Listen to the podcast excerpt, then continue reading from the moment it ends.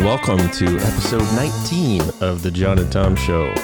We have a special guest today, extra special guest. His name is Nick Klemen. I don't have applause on my machine, but I Thanks put it on me. there. Nick, why don't you tell us who you are? I'm uh so I'm a one of Erica's classmates, your wife, and uh, we went to IU medical school together. I did surgery also, but I did general surgery and um, completed an on- surgical oncology fellowship actually like a couple weeks ago. And I'll be headed to the National Institutes of Health to be a surgical oncologist there in uh, a week or so. Surgical oncologist. Can you give us a little more on that? Yeah. So anybody who's a surgeon, you know, you typically specialize on different disease. Um, so you can sort of break down surgery in multiple ways. So Erica's an orthopedic surgeon, so she specializes in bones mostly, not you know, but um, you know. So I did general surgery residency. General surgery is, for the most part, uh, intra-abdominal surgery, so GI surgery. So you're Mhm. looking at bowels, liver, pancreas, Yeah. stomach. In general surgery, we also do other things like skin, soft tissue, um, you know, either infections or tumors. We take care. We do trauma surgery in general surgery, so you can do all these different things. And then typically after a general surgery residency, a lot of people opt to do a fellowship, which is further specialization. So I did oncology, and so what that teaches me is how to approach patients with who have cancer from a surgical perspective because it's very often not just like, well, can I physically remove this tumor? Because the answer is always, uh, not always, but it's often yes. But the more pertinent question is, should I remove this tumor or when should I remove this tumor? Because it doesn't do anyone any good if I take the tumor out and then a month later, the cancer is everywhere else. Right? Mm-hmm. Then I haven't helped anyone and I've just put you through a surgery that didn't help you. So that's that's what surgical oncology is is is learning how to be an oncologist who happens to use a knife and cut tumors out. Okay. So so you finally got a job. I got a job. After how many years of school? It was 10 years after med school, but then I also did yeah, so I did 5 years of med school, I did 5 years of undergrad because I did some extra research in there. So from when I graduated uh, high school, it's yeah, it's been a even 20 years. 20 years. There you go. That's impressive. But who's counting? Yeah. And now you're going to you're working for the National Cancer Institute, which is a part of the part of the NIH, NIH, National yeah. Institutes of Health. Yep. So pretty knowledgeable guy here. We got we're lucky to have him today. I wanted to talk a little bit about um also just a, a great dude too. I just it's just not just that. knowledgeable, but uh Well, he, I I kind of think he has to be, seeing as how he works for the National Institutes of Health. That's uh, yeah. that's kind of prestigious, more than a little prestigious.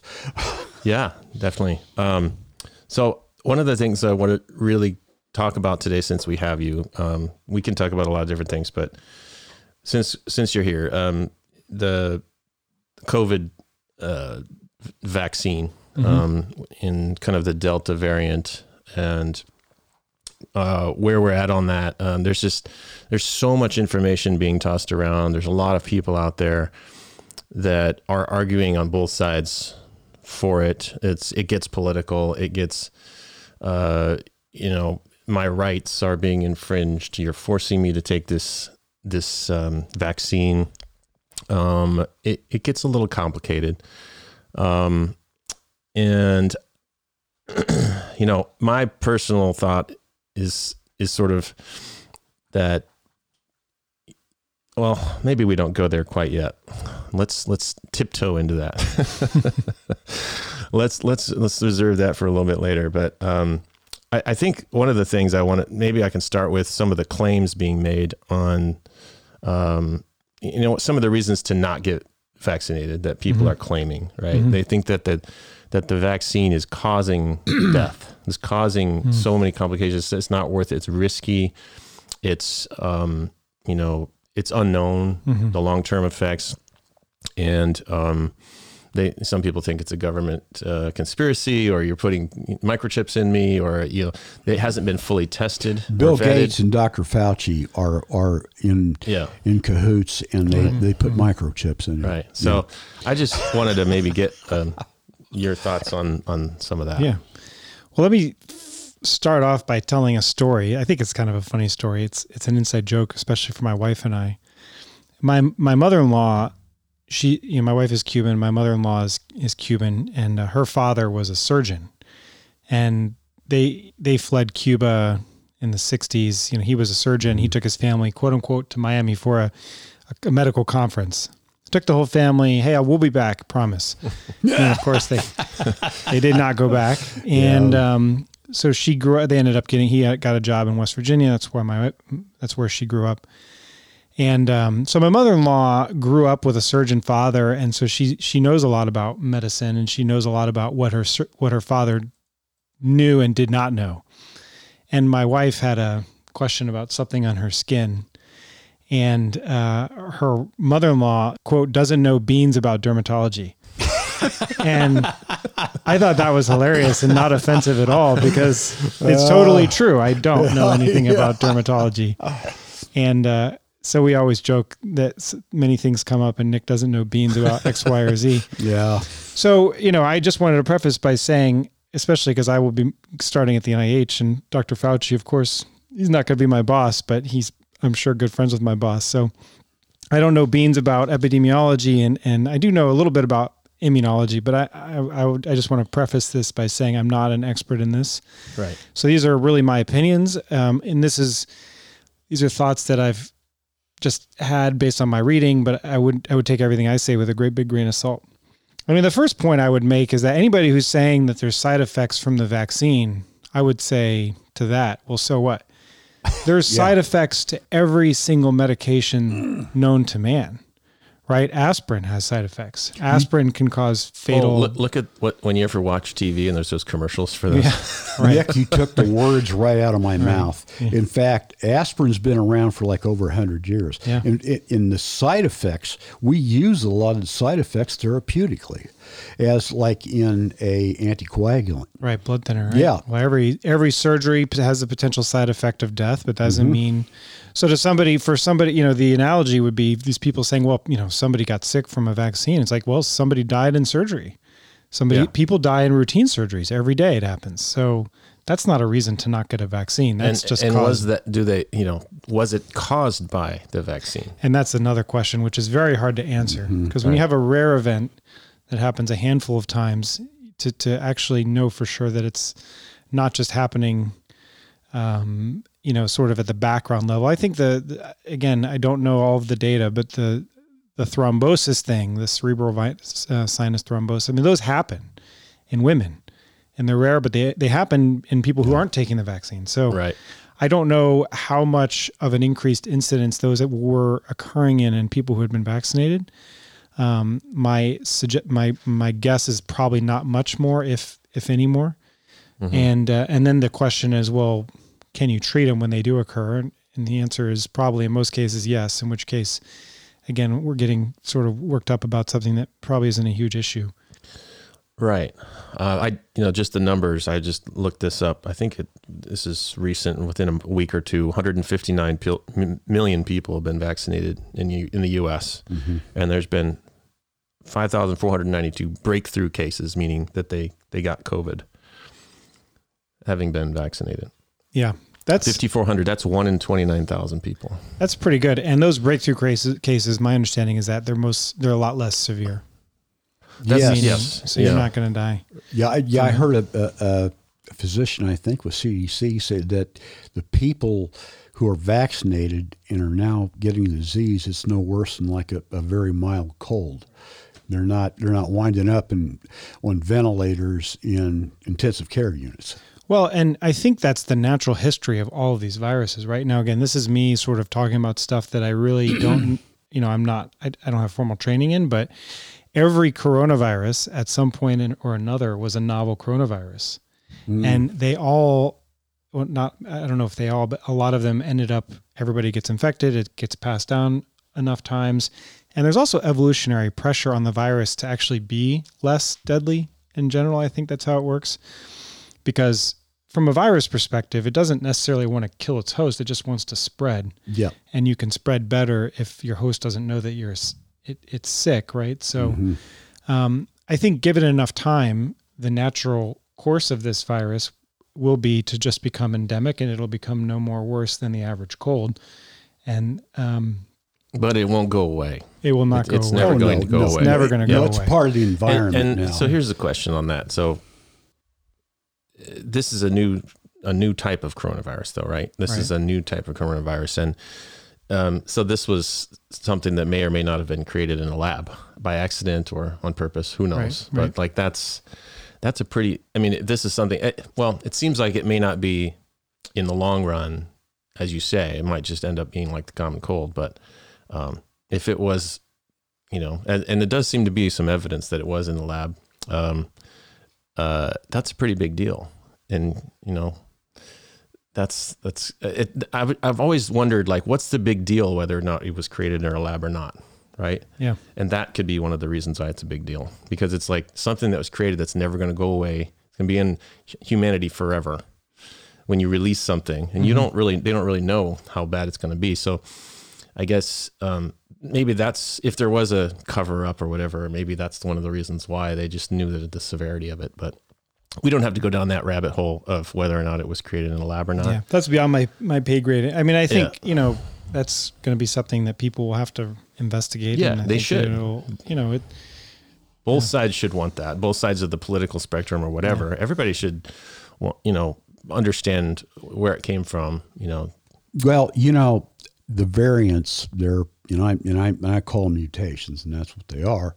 Uh, every virus, every bacteria mutates. We mutate. Uh, we, but the, here's the difference. We reproduce about once every 20 to 30 years. Bacteria and viruses can mutate, can reproduce within a matter of minutes. And so there's generation after generation after generation, which increases the poss- the probability of mutation. Nature isn't stupid. You know, you it, it's like the uh, a lot of uh, antibiotics that we have now, and I'm just as guilty as the next guy. You know, as in practice, uh, we've used uh, antibiotics so much, a lot of the bugs have mutated around it. You know, and, and, and viruses are no different. In fact, there's there's a when when I was in uh, undergrad, there was a, a lot of talk about whether viruses were really living entities. And the reason that is, is because viruses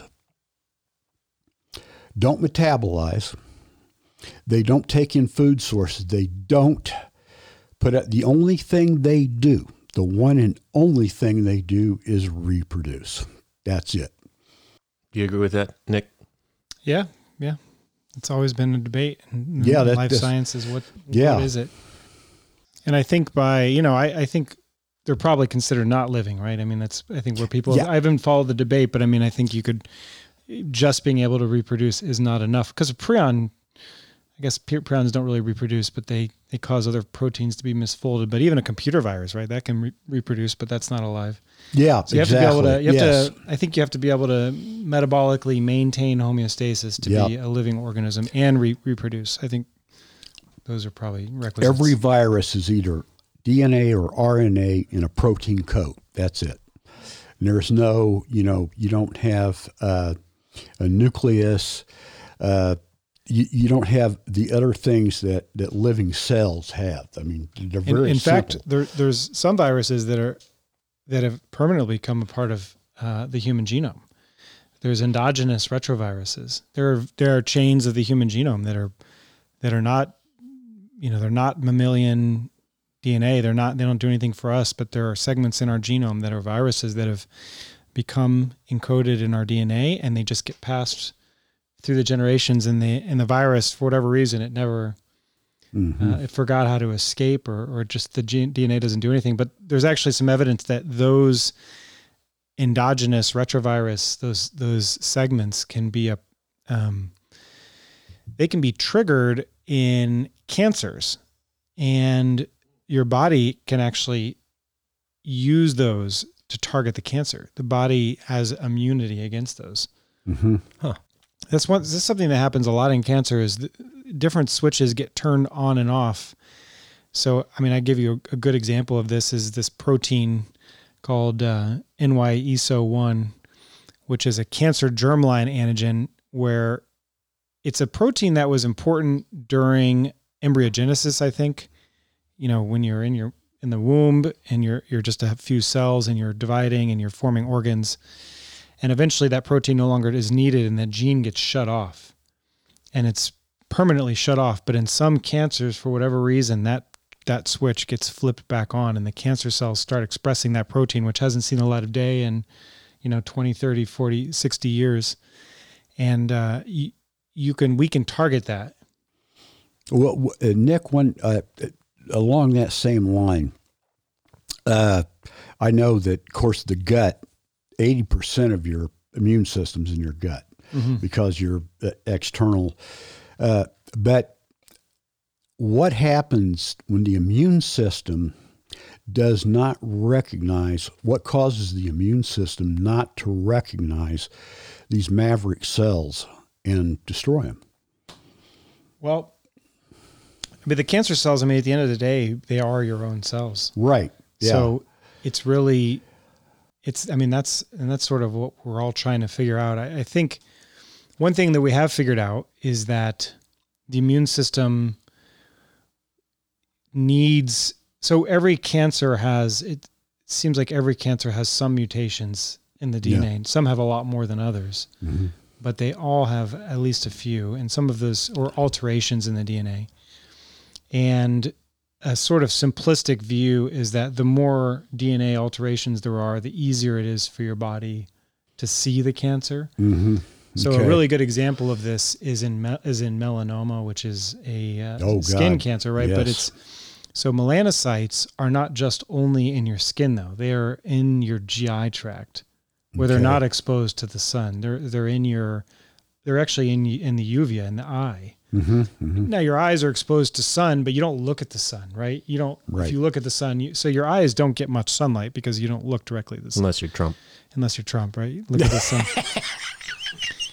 so the cancers that the melanomas that arise in areas of your body that are exposed to the UV light have a lot of mutations, whereas the melanomas that arise in the GI tract, for example, or in the eye, which can occur, they don't have a lot of mutations. And as you would imagine, the ones with a lot of mutations, the immune system has a much easier time to see those because those mutations give rise to new proteins. Okay. And, and that's it's just non-self, right? I mean, that's how your body recognizes Mm-hmm. Exactly, viruses. It- yes. it's not, hey, this is a virus. It's just this is non-self. Yeah, this isn't me. And so non-self can be a virus. It can be bacteria. It can So be when it recognizes it, what It does can it be do? a transplanted organ. so it can be a transplanted yeah. organ. Exactly. You know, Yeah. So I mean, the way that that's recognized is that non that foreign piece of uh, protein is presented on the surface of the cell in uh, the major histocompatibility complex, and basically it's uh, it's like the cell reaching inside of itself and grabbing a piece, and then holds it out for the T cells to come and sniff. And the T cells are the ones that that Right. can say, hey, this is kosher, this is normal, this is us, this protein, I know this protein, it's important part of X, Y, or Z. Or this T cells can say, hey, this is, I've never seen this before, what is this? And there's a lot of gradations, but that's that's basically how it works. And then the T cells can trigger an immune response or not. immune Yeah. response. Yeah. yeah, uh, you know that's what's always fascinated me. It's like I know the the the key uh, to the kingdom when it comes to cancer is how can we get the immune system to recognize all cancer cells as not self. Yeah. You know, it's uh, so there there has to be Well, something going on that, that, that it's it's it's it's hiding from the immune system or Yeah, it's a lot more complicated than that because it turns out that most, at least in solid like GI tumors, like that I take care of, turns out that actually the T cells are there in most patients that have them. okay Even though we've never been able to get those T in some cancers, like pancreas cancer is a famous one where we just oh my god yeah we don't do a good job of we can't get the immune system to attack it very well for some reason. But the T cells, we can find T cells that recognize it um, with some regularity. So it's not only a problem of the recognition. It's also somehow getting the immune cells there, getting them ramped up. Right. What's And an there's other- example of an immune response? Well, it can be so in cancer. You mean? Yeah. I mean, uh, it can range. So when when we do cancer studies, there's the way this is recorded for clinical trials. Typically, is through radiographic responses. So a radiologist will measure. You know, let's say you have a cancer that's spread to your liver, mm-hmm. and the tumor is two centimeters long on the CAT scan, and then we can say, okay, give you a treatment and then two months later look at that same tumor and if it's smaller and there's certain cutoffs but they're, the idea is they're they're kind of objectives right so that everybody's using the same metric because But if I- everybody I think what I meant was with your own body's immune response. Like if it your you said your T cells are going in there and they notice right. something's off. Then what does your body do without it's- any treatment? Like just what does your body how does your body react to that Well, if they with- see something's wrong? without treatment typically they they sort of buzz around like um i'm trying to think of a good analogy it's almost like you know bees sort of sniffing out that there's maybe a problem around the hive and they're sort of buzzing around the hive but Mhm. they don't really have something to attack it's almost like they sense there's something wrong i mean t cells do the in tumors that are particularly immunogenic meaning um, they're susceptible to immune immunotherapy. I was is, is how I would use that definition. Um, we find that the T cells are in the tumor. Hmm. You know, they're there. They're like ready to go. They're ready to fight, but they, for whatever reason, they're sort of like hesitant. They don't know how to fight. Yeah, They don't know how to um, fight it. Or c- confused, I guess, Right. maybe. Yeah, and and that's a They just make function a of big ado or a big like yeah. They just sort is- of they go in there and they they sort of they're sniffing around, but the the cancer cells have, are smart. Well, and part of it is, I mean, I think the cancer cells are undergoing constant evolution. If you haven't seen the documentary um, about this can- about cancer, "The Emperor of All Maladies" by Ken Burns, it's a really good documentary. And the third section in particular talks about immunotherapy. It's a three part series, but it talks a lot about how the um, cancers um, rapidly evolve in a way, right? They, you know, we're you were mentioning a human being evolves. You know, we we replicate every thirty years, but cancer cells, the evolution is, you know, in the order of days, where they can, clo- you know, expand and and change and develop new mut- new mutations.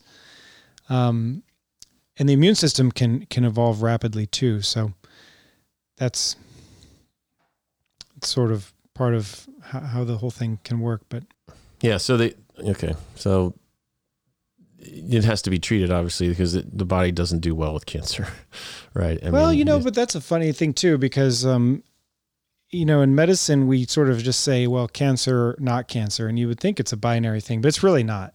Yeah. Um, there's a huge spectrum of how aggressive cancers are, and your body probably is getting rid of. I mean, is getting ri- rid of cancers all the time. that's right? yeah, so that's the ones, so the ones that we see are the ones that, for whatever reason, the body failed to recognize and identify.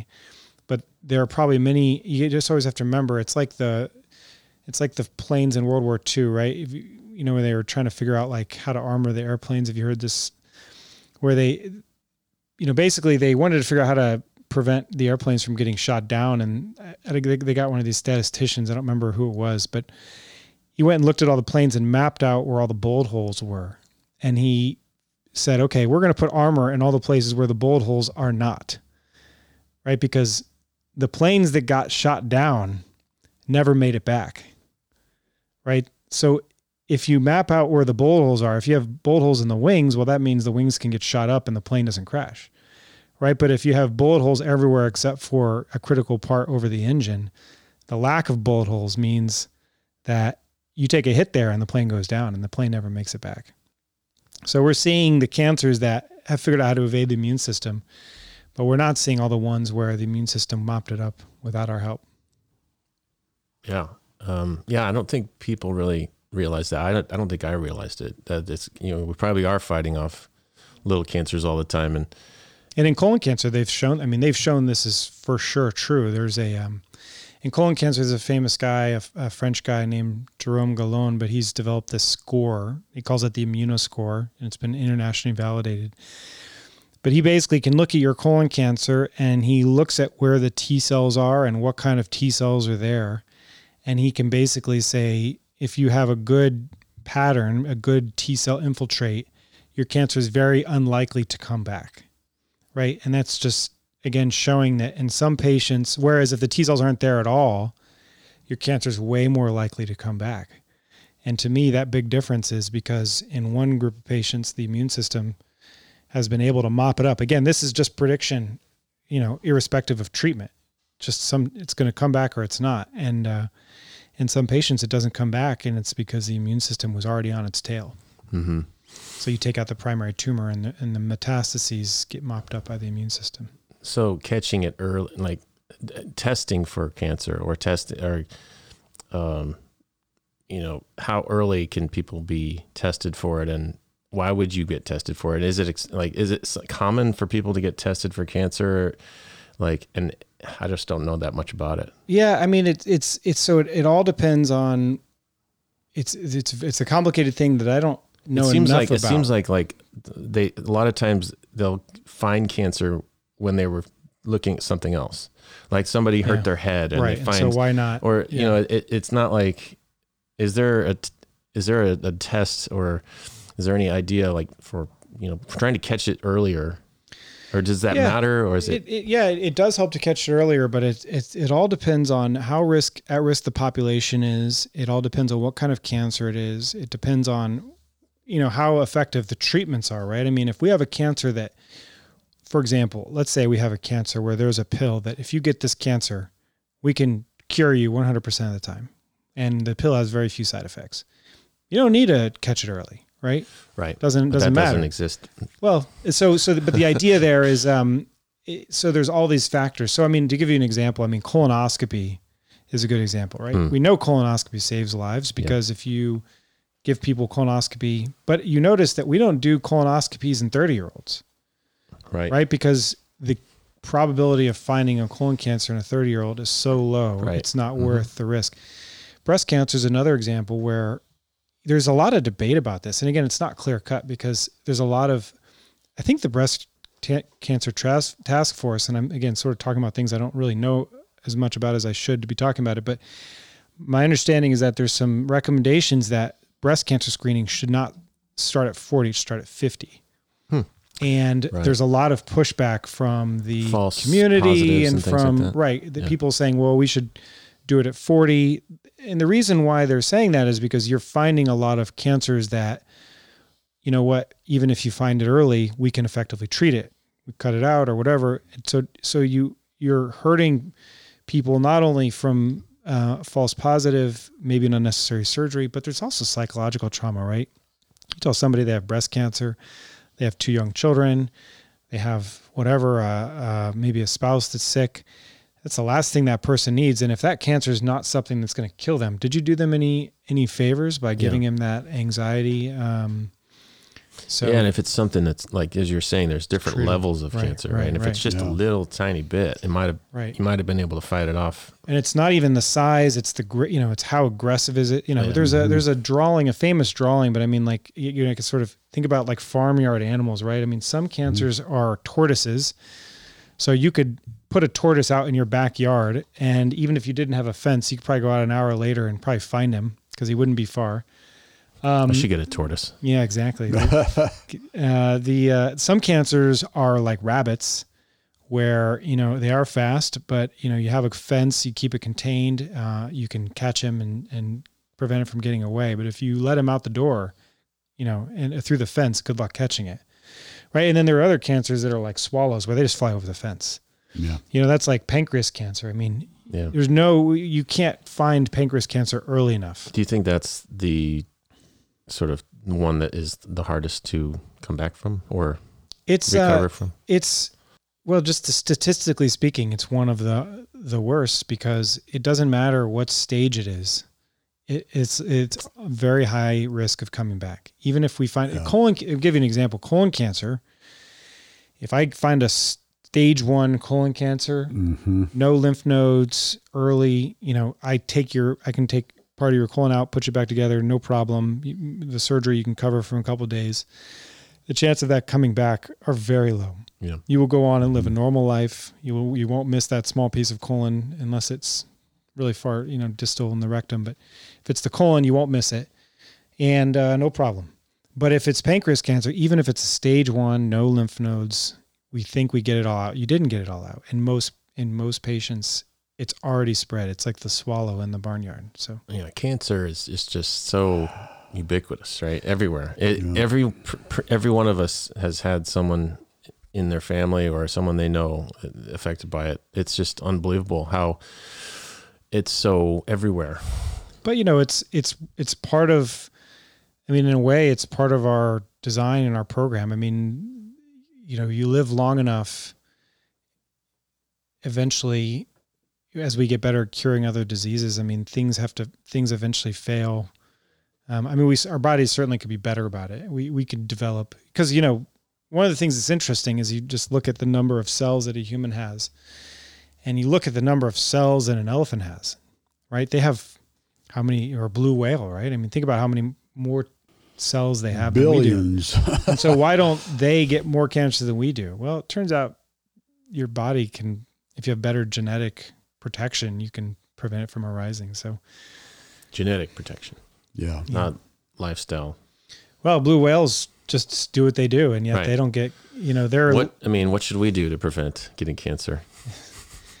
I mean, I think you know every avoid. You know, I think everything you sort of hear um, repeated, cl- you Yeah. know, cliches. I mean, I think there's a lot of things that we don't know, but uh, in general, you know, healthy weight, exercise, non-smoking, not too much sun exposure. Although we failed on that part yesterday, but A lot Um, of times you don't know wh- why they got cancer, though, right? I mean, Yeah, it, it's there's so. How did they know that those things cause cancer? yeah, I mean, even It's in just uh, it's just data. Well, it's it's it's sort of looking at correlations. I mean, which is also you can go you can go wrong with that, but in general, like smoking, for example, I mean, you can just look at populations Right. of smokers and you can see that the incidence of lung cancer is higher in a population of smokers than in a population of non-smokers. Now, the problem with that is that it could turn out that maybe smokers, for whatever reason, love a certain brand of whiskey, right? And smokers drink this brand of whiskey, and it, it could have, it mm-hmm. actually could turn out that that brand of whiskey was the cause of cancer all along, and we didn't know it. But I mean, That's not perfect, Right, it's Yeah, not We're not perfect, talking about perfect things here, but that's, but, but Well, that's generally, general yeah, trends you but can see. gen- I, I had a, my older brother. He's dead now. He died of pancreatic cancer, and he had for years been an alcoholic, and he had also uh, smoked Marlboro cigarettes like they were going out of style. And so you got to be. But, but then uh, he died. I think he wasn't even fifty-two, maybe. And then my mother, at eighty-nine years of age, got pancreatic cancer, was diagnosed on Monday and died on Wednesday. So, you know, again, I, I got to be thinking, okay, well, my brother, I could understand. You know, he was at risk for, you know, no diet. He wouldn't. I mean, he didn't. He didn't eat properly. He drank. Uh, his liver was in bad shape, and but and the smoking is a big risk. oh, oh yeah, absolutely. That's probably the biggest. But my one. mother was never overweight, never drank a drop, never took a puff, and so I'm, well, maybe there's a there's a pretty good genetic component there. So, g- sorry, go ahead. Well, I was going to say, and the other thing, these these things are not uh, to that point. These things are not bulletproof. I mean, smoking is not the only cause of lung cancer, and it's Oh, what's yeah. interesting is that most people who smoke don't get lung cancer, which is the- Really? yeah, Wow. which is sort of you wouldn't think that. You you sort of think everybody who smokes gets lung cancer eventually. That's not actually, not actually true. How many of them die of heart disease? Well, a lot of them die exactly. I mean, that's the other thing. One or the other. You know, Yeah. I mean, uh, strokes and things like that, emphysema. In medicine, I think we do a pretty good job um, of not being judgmental. I Mhm. mean, I've had a lot of people who did smoke, right, and come in and have pancreas cancer, and they they fe- or or didn't. And I can't tell you how many people who've, you know, gotten colon cancer and they're like, you know, 53, and I'm like, yeah, I always ask, did you get your colonoscopy? It's not that I'm trying to Mhm. you know, make a point, but I just need to know it because we need to know it for the records. We need to know it for research. So I always ask, and they're like, "No, I didn't get my colonoscopy." You know, I feel like an idiot, and it's like, you know what? But you know, people who smoke, they get lung cancer. But you know what? People do. We do all sorts of things, right? I mean, you and I were in the sun all day yesterday, right? So, you know, if we get melanoma, you know, can't you can't be like, well, you deserve it. You got, you know. So I think, not that we, any of us are doing this, but on Twitter I see a lot of, and maybe it's because of our partisan politics, but people saying, oh, all these people, Trump voters aren't getting the COVID vaccine. You know, if they die of the coronavirus, I'm not going to feel bad for them. Well, you know, I mean, none of us are perfect. I mean, I True. certainly think that people should get vaccinated, and I think it's a preventable cause of, cause of death, and I think it's it will be a tragedy uh, this winter when way more Americans die uh, of the coronavirus than than really need to. But I think it's important to re- remember that we all are flawed, and we all do things that are not optimal for ourselves and it, for our for our health. And it may be that we're not eating perfect diets, we don't exercise enough, or we smoke that cigar on occasion, or we you know sit in the sun too long. So that could be part of the, the thing. It seems to be out there that everybody expects everybody else to be perfect. yeah, You can't ever make a mistake. Oh yeah. You know, and if you do, they come after you. yeah, And is you know, it's always easy to be on that side telling somebody else what they're doing wrong. But like Yeah. what about, you know, it's there's no room there's no wiggle room for Yeah. like just living and being a person. So it's that that is part of it. Um there I mean, yeah. I, I guess is when it comes to the COVID vaccine and whether or not you're going to get it, um, you know, I kind of, I, you know, I, I would ideally like to see everybody get it because I, I believe that it works really well based on the data from Yeah. since Oh, it's yeah. been out. I, I, it just seems like it's a very, very effective vaccine, even more than I think they thought it was going to be. And so there, there's some, some data there. Um, Well, There Jon, few- as, yeah. as you and I were talking about earlier, L.A., second largest city in the U.S. All of the COVID cases they were treating were unvaccinated people. Over 99% of people with active COVID now have not been vaccinated. Well, I, I Nick had Nick had a good phrase yesterday that I liked. He, when he said, um, "You can either get uh, the Chinese-made virus, or, or exactly, he can maybe you can see say it the better than me." American- Well, I, this wasn't my quote. I, American vaccine. I, I That's read this great. on. I think I read this. I saw this on Twitter. But the quote is: "Is you can choose to be inoculated one of two ways.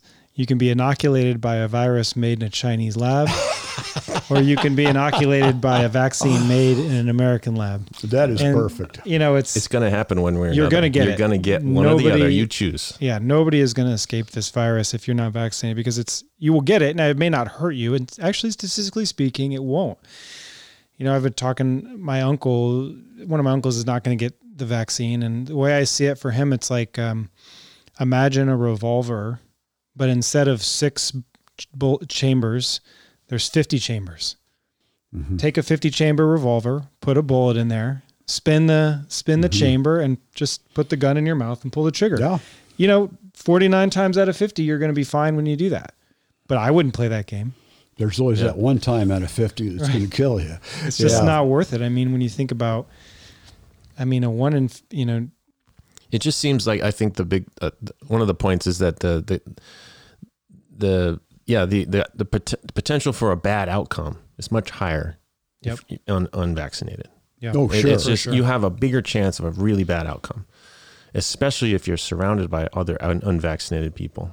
Yeah. You get large. You have large, larger viral load people. Right. You know, and you're just you're surrounding yourself with other people who are unvaccinated, and you know you're we're seeing a lot of that now. And with uh, there's there's sporting events and there's concerts happening now, and nobody knows how many of those people are unvaccinated or unvaccinated.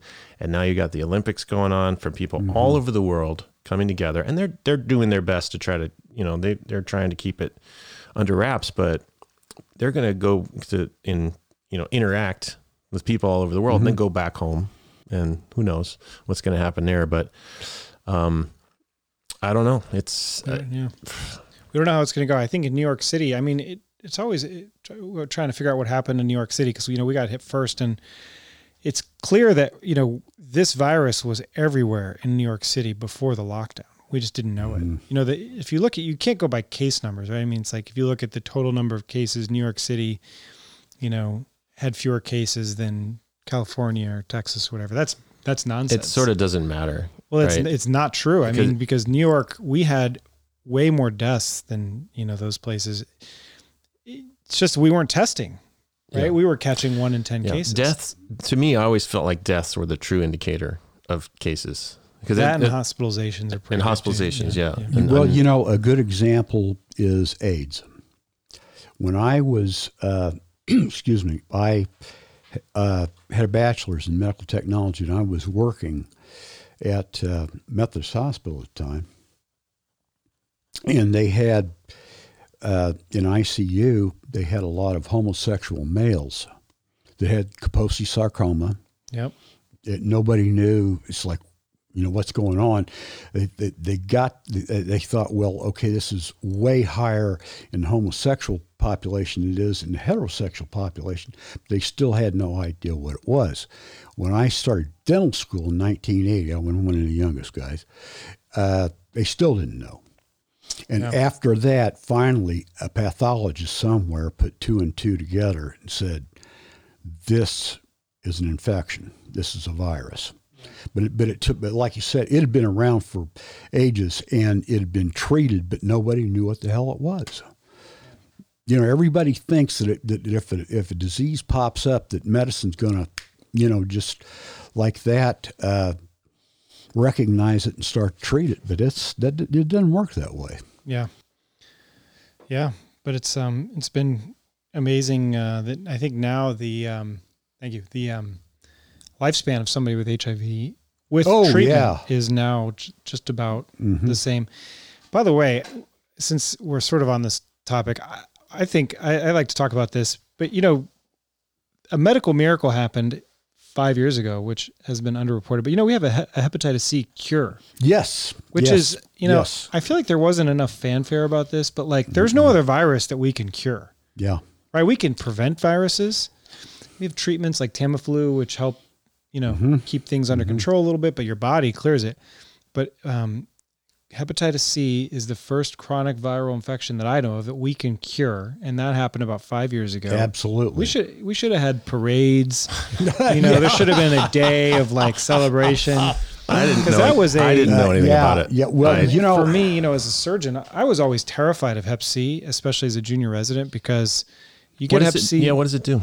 well, it, it so sometimes people do okay and they clear it, but you, if you don't clear it, it can cause chronic hepatitis, leads to liver failure, and it can cause liver cancer. Mm-hmm. And it's way more transmissible. You get a, a needle stick with HIV. Believe it or not, it's it's fairly difficult to transfer HIV. Even by a needle stick, you're likely going to be okay. Hmm. But with hepatitis C, it was way more likely to be transferred through a needle. So hmm. I was I was terrified as an as a junior surgery uh, resident because I was always worried that one of our patients I was going to get stuck with a needle and get hepatitis C. So it was a and and liver failure is like the I think liver. You know, you were saying emphysema, talking about ways to go. I mean, Oh, I guess there's a lot of bad there's a lot of bad ways to go, but liver failure is uh, in my book one of the worst ways to go. Are, are- And, uh, are there early symptoms of it of Hep C? Like Um, any sort of symptoms that you I would mean, know well, you might have it? Yeah, you you know if you when you get the uh, acute infection, I think you can have pain. You know, you can get in liver, in your liver. Yeah, like sort of right, you know, upper belly pain. You can turn a little yellow, but it's I, I don't I actually haven't you know actually ever seen somebody with acute hepatitis C because you know somebody who comes in with that would get they would call a different doctor. They wouldn't call me. Hmm. But um, I see what happens to to liver cirrhotics, yeah. and I see what pe- you know. I have a I see in a lot of patients that have liver cancer from Mm-hmm. chronic hepatitis C. Well, you know, in my day as a dentist, our biggest fear was always Hep B. We, uh, you know, that was always, oh man, Hep. In fact, we, we had, before we got in dental school, we had to be vaccinated for Hep B. There weren't any uh, people refusing that vaccine, huh? Y- y- See, That's a whole other You know, see, that's another topic. I, Nick, I remember when I, even when before I started med tech school, even you had to have MMR. You, you- there's there, there just wasn't any question about it. You either do you either get the vaccines or you don't get in. And I don't understand. Even Damn communists over there. yeah, absolutely. No, it's the leftist. Yeah, it's that's right. Yeah. Uh, but think about this. Even public schools require MMR before kids can attend class. Now, I never heard anybody raising hell about that, but then all of a sudden, When IU says, okay, all the students have to be vaccinated for, for uh, Well, we're COVID, living in a, we're living they- in a different time. they now, raise- and yeah, we all know that. But there were, you know, there were, uh, I mean, people opposing the MMR, yeah, but they I were was all one, like, I was one of them actually. yeah, they for were, a while. Yeah, because well, Luke had a bad reaction to it. Oh, did real he? bad. What Yeah. happened? About two weeks, he was really ill, and I felt like he was talking more before it, yeah. and he stopped talking for six months. No. Like he didn't really start talking again after that. wow. That was at 15 months, I think. Wow. And Ellie had no problem. She was totally fine. But like he actually had a bad reaction. I started looking into it and it was kind of weird, you know. That's scary. Uh, but he was also at eight week preemie. Yeah. Um, so I don't know, maybe, but he was starting to talk a little bit and then it sort of kind of tapered off. And it was really weird. Um, so I, I, I don't know. There's, there's a ton of people out there that have documented Yeah. stories about it. And, you know, I'm not, I don't know enough really about it to Yeah. have an It's- opinion. I just, as a parent, yeah. and this is your 15 month old, I think, Mhm. you know, Erica is, um, my wife is a doctor, and she, I, I think one of the things is like it's three different Yeah. viruses, right? Yep. yeah, measles, mumps, and Putting it all at once into a rubella, yeah, 15 month old yeah. kid, and it's like, can it wait? Can you spread it out? Would that make a difference? Yeah. I Well, don't know. we- You don't. I just it, it's these are things that I I'm not sure about, but it, there just seems there seemed to be a big push against um, that, and they, and then once you say you're sort of anti, let let's change the way the MMR is dis, is uh, done, you become an anti-vaxxer. Well, it's you like know, no, it just this particular one seems a little. Maybe it could be done differently, but it, you know, as Tom's about to say, I believe this has been done since the 70s, right? Well, no. Here's here's the, no no. I wasn't going to say Oh, that. okay. I'm going back to the 50s. oh, the 50s. okay. When I was in, in, in grade school, I knew kids that got polio, wound up on iron lungs. Some of them were lucky and they only came out crippled. But everybody, the parents, were, I want my kid to have the polio vaccine. You know, and because it, it was right there in front of you. You couldn't. It was. It, People couldn't go to public pools then. uh, you, you got it. That's right. Yeah, because it's uh, fecal oral, if I believe. It's an enterovirus. So it, Entero, yeah, it isn't. It starts as an enterovirus and then spreads to the central nervous system. Uh, but but parents couldn't get their kid. I I had polio vaccine. Uh, I had smallpox vaccine because Yeah. that was another problem. Uh, but but what I'm saying, I, I I just I still maybe I'm I'm missing it here. I, I found a little mean, info on the polio vaccine. One in 2.4 million people that got the polio vaccine, it caused paralysis. Yeah, One 2.4 million. which, you know, and you also have to remember that That's a different type of vaccine too. it, that idiopathic paralysis probably happens in one Right. 2.4 million Exactly. people. Exactly. And I can't tell you how many patients who I saw who, uh, like I would see in clinic who had pancreas, you know, newly diagnosed pancreas cancer. And it's like, well, I got the, the I mean, this is the story is I got the vaccine and then I was feeling bad. Oh, and so I went to the hospital a week later and I had pancreas cancer, but they, they weren't making the connection there. But I'm just saying like, imagine that it was, there was a plausible, you know, people could say, oh, I, I see, you know, you, you can generate a link between things. So Yeah. you know, Yeah. one in 2.4 million. It's hard to know whether those cases of paralysis were even from the vaccine or just, Exactly. You know, I uh, I have interstitial lung disease. Now that happens about five to six patients per one hundred thousand hospital admissions. Okay, thirty percent of the time they can say, okay, this is farmer's lung or coal miner's lung or or whatever. Seventy percent of the cases they can't. And I'm in the seventy percent and, they, and and idiopathic, and Nick knows this as well as I do. It means unique unto me. That means basically we don't know what it is, but it, there's something about you.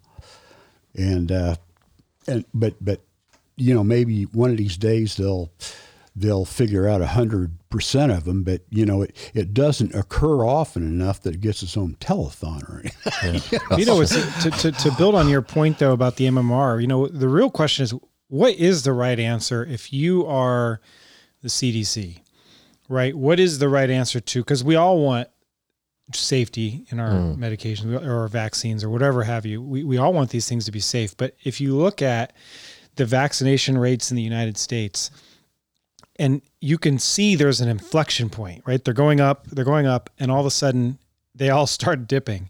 And that inflection point was when the CDC did a pause for the J and J vaccine for the cerebral, hmm. the the, The venous clots. thromboses, No, oh, right? Because wow. they Yeah. they and they and the and their argument was, well, we're going to pause to look at this and to make sure that there's nothing here, and then once we know it's safe, we'll resume. The problem is that everybody looked at that and said that that pause validated the criticism, Yeah. and so now it is you're guilty until proven innocent, and everybody. So it it, it seems like it kind of had the opposite effect, where it if they had just said, look. We think there's no basis these claims. We're, we recommend continue vaccination. We're looking into this, but this is a non-issue, and we're going to look into it. And if something changes, we'll let you know. But as of now, this is not something that is really worth a pause. It's not mm-hmm. something that we're taking serious. We are taking seriously, but it's not something that we're concerned about. What they did though is they paused it, and I think people saw that as as a as a validation of the Right. criticism. And, So- and you also get people out there saying there's been 20,000 deaths from the vaccine. Right. Yeah. And they, and that's, that's just not true. That none of those deaths are from the vaccine. The people died after they got the vaccine, but that's out of like how many, uh, uh, you know, 150 million doses. Uh, uh, Yeah. 150 million people got the vaccine full, you know, the full, you know, both doses.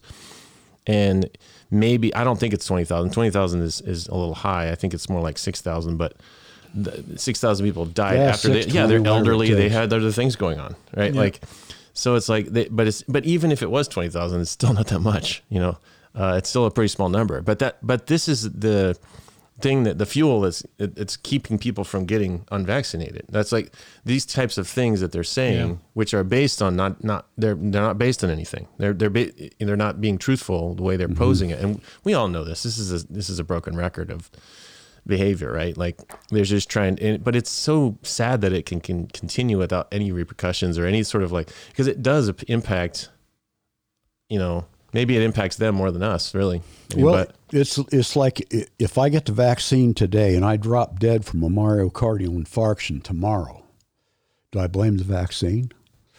you know, and, Yeah. and, and and I I- think that's what's I'm I'm I'm not saying that have, but I'm wondering how many cases Right. have been like somebody who's going to die anyway. that's kind of my point. And, And- but I, I think there was something about you saying it's, it's hard to determine whether it was caused. Yes. Like Yeah. there, there, there is a little It bit is. of truth to that. It's really hard to determine. it's very what- hard to determine the cause of death period. in medicine. Period. Period. yeah. It's something that I've I've dealt. Yeah, that's a good I've- question in general. Like, how do you determine the cause of death? There's a lot of because there's a lot of well, even like um, there's a lot of things in medicine where people believe that.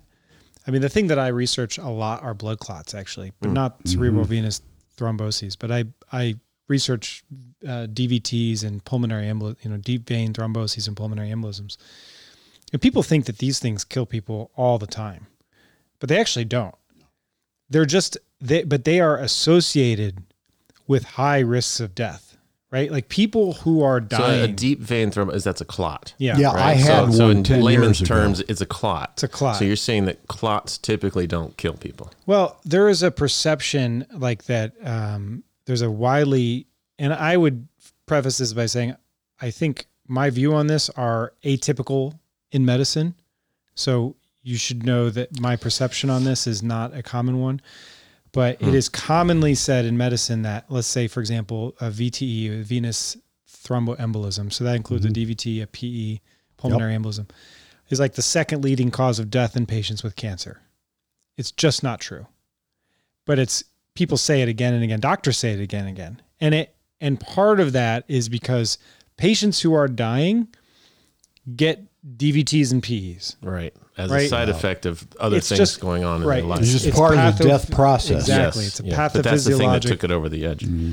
And it right. And some sometimes it may be the thing that kills them, or they die with uh, DVT, you know, with a PE, but not from it. Right. And so, you know, people don't die of them very, I mean, it does happen, but it's very rare. Um, and so it's, but it is hard. The point of that is it is very hard to what we say adjudicate Mm-hmm. the cause of death. You know, what was the first domino that fell, right? Right, was right. it, was it, What? You know, yeah, infection. Did the infection? What was the in catalyst Right. to the de- to the down or the decline in health? Right.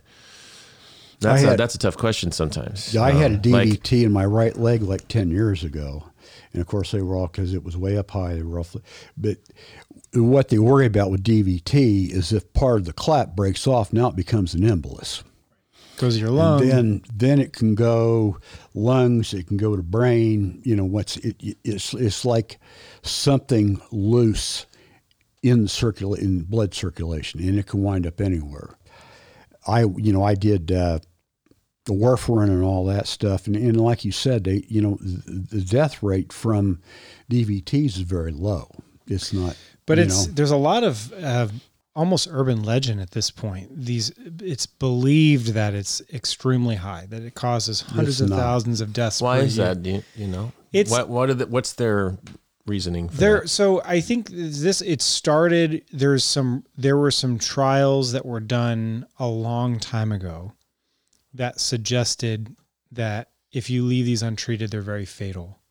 The problem is that the the trial that showed this was from 1960, so it's like 60 years old. And it, I mean, back then we, we we you know the way we do trials now is much better.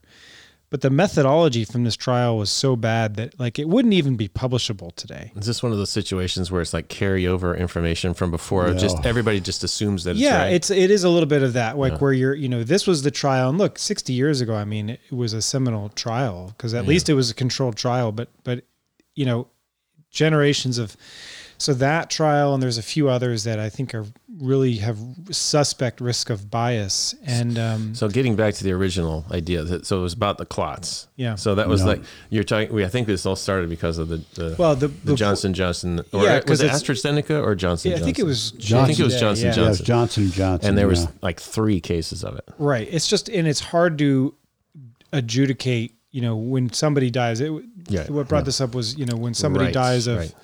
COVID. And that's why when the, when the whole COVID thing happened, people were saying, oh, it's people are dying with COVID and not from COVID. I don't think people are saying that anymore because I think now it's sort of insurmountable. But for me, the, the, uh, the most uh, important evidence was the excess mortality. Correct. Yeah. Yeah. Mhm. Yeah. Because- Overall deaths. because that Yeah. for me said, look, you know, it doesn't. You can tell me people are dying with COVID, and there were a lot of people who were dying with COVID and not from COVID. I mean, t- people who had other, Mm-hmm. you know, or somebody who's on death's doorstep. You know, if they die of COVID, does it It's, really? hard, it, it's going to be hard to ever know that. but it's the for- excess mortality the that tells deaths, you, right? yeah, it's yeah. like, well, look, thirty thousand people died this spring when that who otherwise wouldn't have died. Right. Like, you know, maybe Where's they didn't die vari- of COVID. Where's the variance? Right. Just look for that variance. Whatever Yeah, the yeah, overage is, exactly. is basically the number. And that's what they're saying about India right now. I mean, I think the official India mortality, the official count is like 400,000 dead or something, but they're saying excess mortality is like 3 million. It's like an order of magnitude higher than that, It's you which know, makes sense, right? Because the, you know, we're, I mean, we're looking in this country at um, close to a million. When it's all said and done, I guess we'll are probably we be at? 600,000 now- like that. now? Yeah, I'm sure Yeah. after this winter it'll be a lot more. Yeah. And you know, India has four times, five times our population. do you Oh know if yeah. India does India or any other country have a anti-vaccinated uh, stance? Do you? Does anybody have this information? Because That's a that's I'm a curious. that's a first world luxury. Like, isn't that insane? Like there's there's countries that are just dying to get like literally dying to get this vaccine Yeah. and and we're have you know 40% 30% of our population that won't take it for whatever reason. Well, And- we you should know, just tell those people that we're going to give their vaccines to uh, people in other countries and true. see if they Yeah. that's a good idea.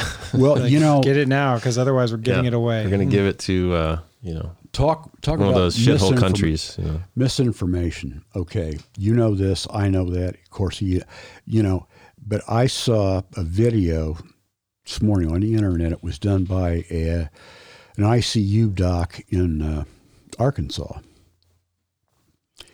and he said that all of their COVID cases were unvaccinated people. Number one.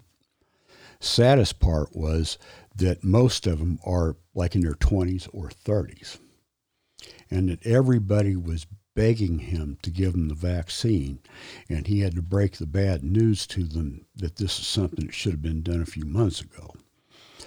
Eh, and and that's eh, you know to, to me it's unbelievable what what people will believe sources that you know they you know it's like well the ironic thing is that they won't believe anything from the CDC or from you know the sort of mainstream but they'll believe anything they read on the internet. Right? Yeah, it's like well, yeah, it's this like is true. you- They Yeah, have this. yeah. I'm I'm as much of a skeptic as anyone. I mean, I'm I I, I joke. I mean, I don't believe anything anyone tells me. As like a doctor, I mean, I'm I'm like the ultimate skeptic. I mean, Good the call. the emergency, you know, the you know the emergency room doctor calls me for a surgical consult, and they're telling me everything they say about the patient I don't believe. Right? Because like I can't be biased by what other and and and with the blood clot, you know, research or immunology research, whatever anybody's saying, like I don't believe it Especially if see it's particularly definitive, probably, right? Well- like if somebody is, is certain about it, maybe that probably makes you even less. yeah, it could be, yeah. And eh, you know, I but I think I so I'm the ultimate skeptic, but I mean the people who don't want the vaccines, it's like they they won't believe anything from experts, but they will Yes. they will believe anything from some random person on the internet. Right. Be be a be a uniform skeptic. And I can, I feel like that's defensible. You know, if you don't believe anyone, anything anyone says, like I, I, I Yeah. think that's sort of defensible. I don't know, because maybe I'm biased because that's who, what I'm like. But, and again, I, I believe things once I've seen the data from my own eyes. Well, sometimes what I like to do is compare like four or five sources. Like, not I mean it's different than getting a call from an ER doc, but like if I hear something that seems you know that I'm interested in, I, I need to verify it, and I try to weigh all. You know, it's like it's like reconciling all the different Right. sources. You know? But, Yep. Well, I got, you know, when I was practicing dentistry, in about the last 20 years, and I hate to say this, I got to the point where I didn't believe what patients were telling me. I'd look at their history and, and, and then I'd look at them. And I, like, something doesn't match up here. You know, uh, Well, I think I think you you know it's you should be skeptical of everything. You, you have to. be. I think it's your you job to to, be, be, yeah. skeptical, and I don't think that's. I think that's it's doing a disservice to patients because, as we all know, we are all flawed, and you just can't take everything everybody says at face value this because is true. um, Well, when I was doing army dentistry, this was in the mid '80s, and and finally they had you know recognized AIDS, and so my assistant and I were the only people in the clinic that would treat. There were soldiers coming in that were AIDS positive. Uh, one had been in an automobile accident in San Francisco and got a blood transfusion. And of course, this is early on. And clinic commander asked me, he says, Well, why are you doing that, Tom? And it kind of, kind of risky. So I said, Bob, look, I don't worry about the ones that I know have this. I don't worry about the ones that are honest enough to tell me they have hepatitis. It's the ones that lie to me that I worry about. So, you know, these, you know, I, I, I you know, we, of course we went in with a full, you know, mask and, and a whole bit and double gloves and yeah, and if you let your guard down, you let, if you let your guard down too much, then Yeah, exactly. You get But, burned, but, yeah. but these were these were people that were being honest on their Yeah. history. Say, hey, look, Yeah. I have active AIDS. Yeah. Yeah, I mean, drinking is another one, right? Whenever, if somebody's a big drinker and then you do surgery and they, you know, they're recovering in the hospital, then all of a sudden they go through DTs, which is always super painful. Yeah. Um, Because then they're like Oh, admitted for a week and you have to like tie them Yeah. up and it's just, uh, it's so painful. you have to drink like- quite a bit to get, get to have the DTS, don't you? yeah, yeah, you do. But you know, that's the thing is like, especially the VA. I mean, all these guys, it's Oh my like, how many yeah. beers do you drink a day? Oh, you know, it's like, sure you do. Okay. like, you know, they go through when they're going through withdrawal after and they deny, you know, their family's like, oh, he doesn't drink. It's like, okay. Yeah, sure. Yeah, yeah. Um, I had a question. Um, when do you think about this uh, sort sudden um, surge of, of of these people uh, in like like Hannity and Mc- you know, McConnell and McCarthy and Stefanik who are saying to get vaccinated now? Do you have any? What do you think about that? And yeah, this is moved to the political realm. This is uh, off the scientific realm. it was but- interesting how suddenly it all happened. Um, yeah, I don't know. And there's speculation that there's some lawsuits or it's polling data. I bet it's probably polling data. I bet they're, I bet they have some some sort of It's got to be something polls behind showing that. that, Yeah. you know if there's another lockdown, everybody's going to blame them. You know, the economy they're going to blame. And the last thing these guys want, right? They're trying to take back the house. So what they're hoping for is a turn down Mm-hmm. economically, and they're going to try to blame Biden. And the last thing they want is a turn down where they all blame everybody blames the Republicans who are not Right. vaccinated. So Well, as as Tom told me earlier, there's a stat about like I don't know where your data came from, but the amount of people that are now considering themselves independent is growing. Yes. Like the amount of people that identify themselves as Republicans or Democrats is shrinking. And the independent is growing. Well, And so who's going to grab those people? And it's sort of like, and we all know, sort of the center is typically the biggest yeah. group. Um, and so how you know maybe this is uh, you know they're Well, that's a welcome that. change as far Yeah. as I see it, because Uh-huh, I think yeah. that both parties are so flawed um, that uh, we really Yeah. need a reasonable centr- centrist Mm-hmm. approach that's going to work for all Americans. So Well, I'm sure that given the percentage of the population that identifies as independent, that really the independents determined the outcome of the 2020 election, and they will in the future. Because I, what I've seen is people who are leaving the Republican Party or the Democratic Party are now identifying themselves as independents. Well, I said this on the last podcast too. Is that if I felt like if Biden's if Biden's administration goes too far to the left, Mm-hmm. then there's a chance for a third party. Oh yeah, You know. yeah. well, I think it's overdue.